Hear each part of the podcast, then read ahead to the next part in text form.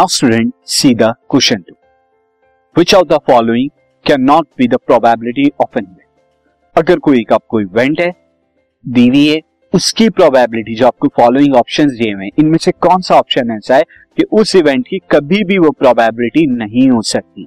Option है यहाँ पे आप देख सकते हैं ए जो है two by three B minus one point five C fifteen percent and D zero point seven percent तो हम यहाँ पे देखते हैं स्टूडेंट यहाँ पर स्टूडेंट ऑब्वियसली अगर आप यहाँ पे देखेंगे कि ऑप्शन बी जो है आपका माइनस वन पॉइंट फाइव ये क्या है? Negative probability since probability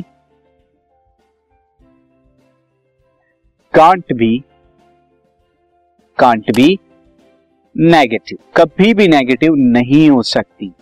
कभी भी नेगेटिव नहीं हो सकती। Hence any event can't have minus one point five probability बाकी प्रोबेबिलिटी बिल्कुल हो सकती है। अगर आप ए देखें टू बाई थ्री ये क्या है? ज़ीरो पॉइंट सिक्स सिक्स बिल्कुल हो सकती है। अगर आप यहाँ पे सी प्रोबेबिलिटी देखें फिफ्टीन परसेंट इसका मतलब क्या है? फिफ्टीन बाई हंड्रेड यानी कि ज़ीरो पॉइंट वन फाइव ये भी हो सकती है।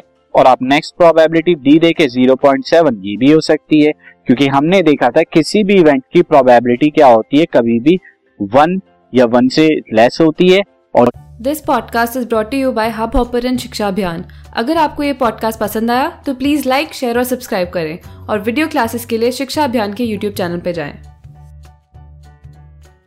ज़ीरो या ज़ीरो से ग्रेटर होती है ना नेगेटिव होती कभी भी ना वन से इंक्रीज होती बाकी सारे ऑप्शन हो सकते हैं सिवाय इस ऑप्शन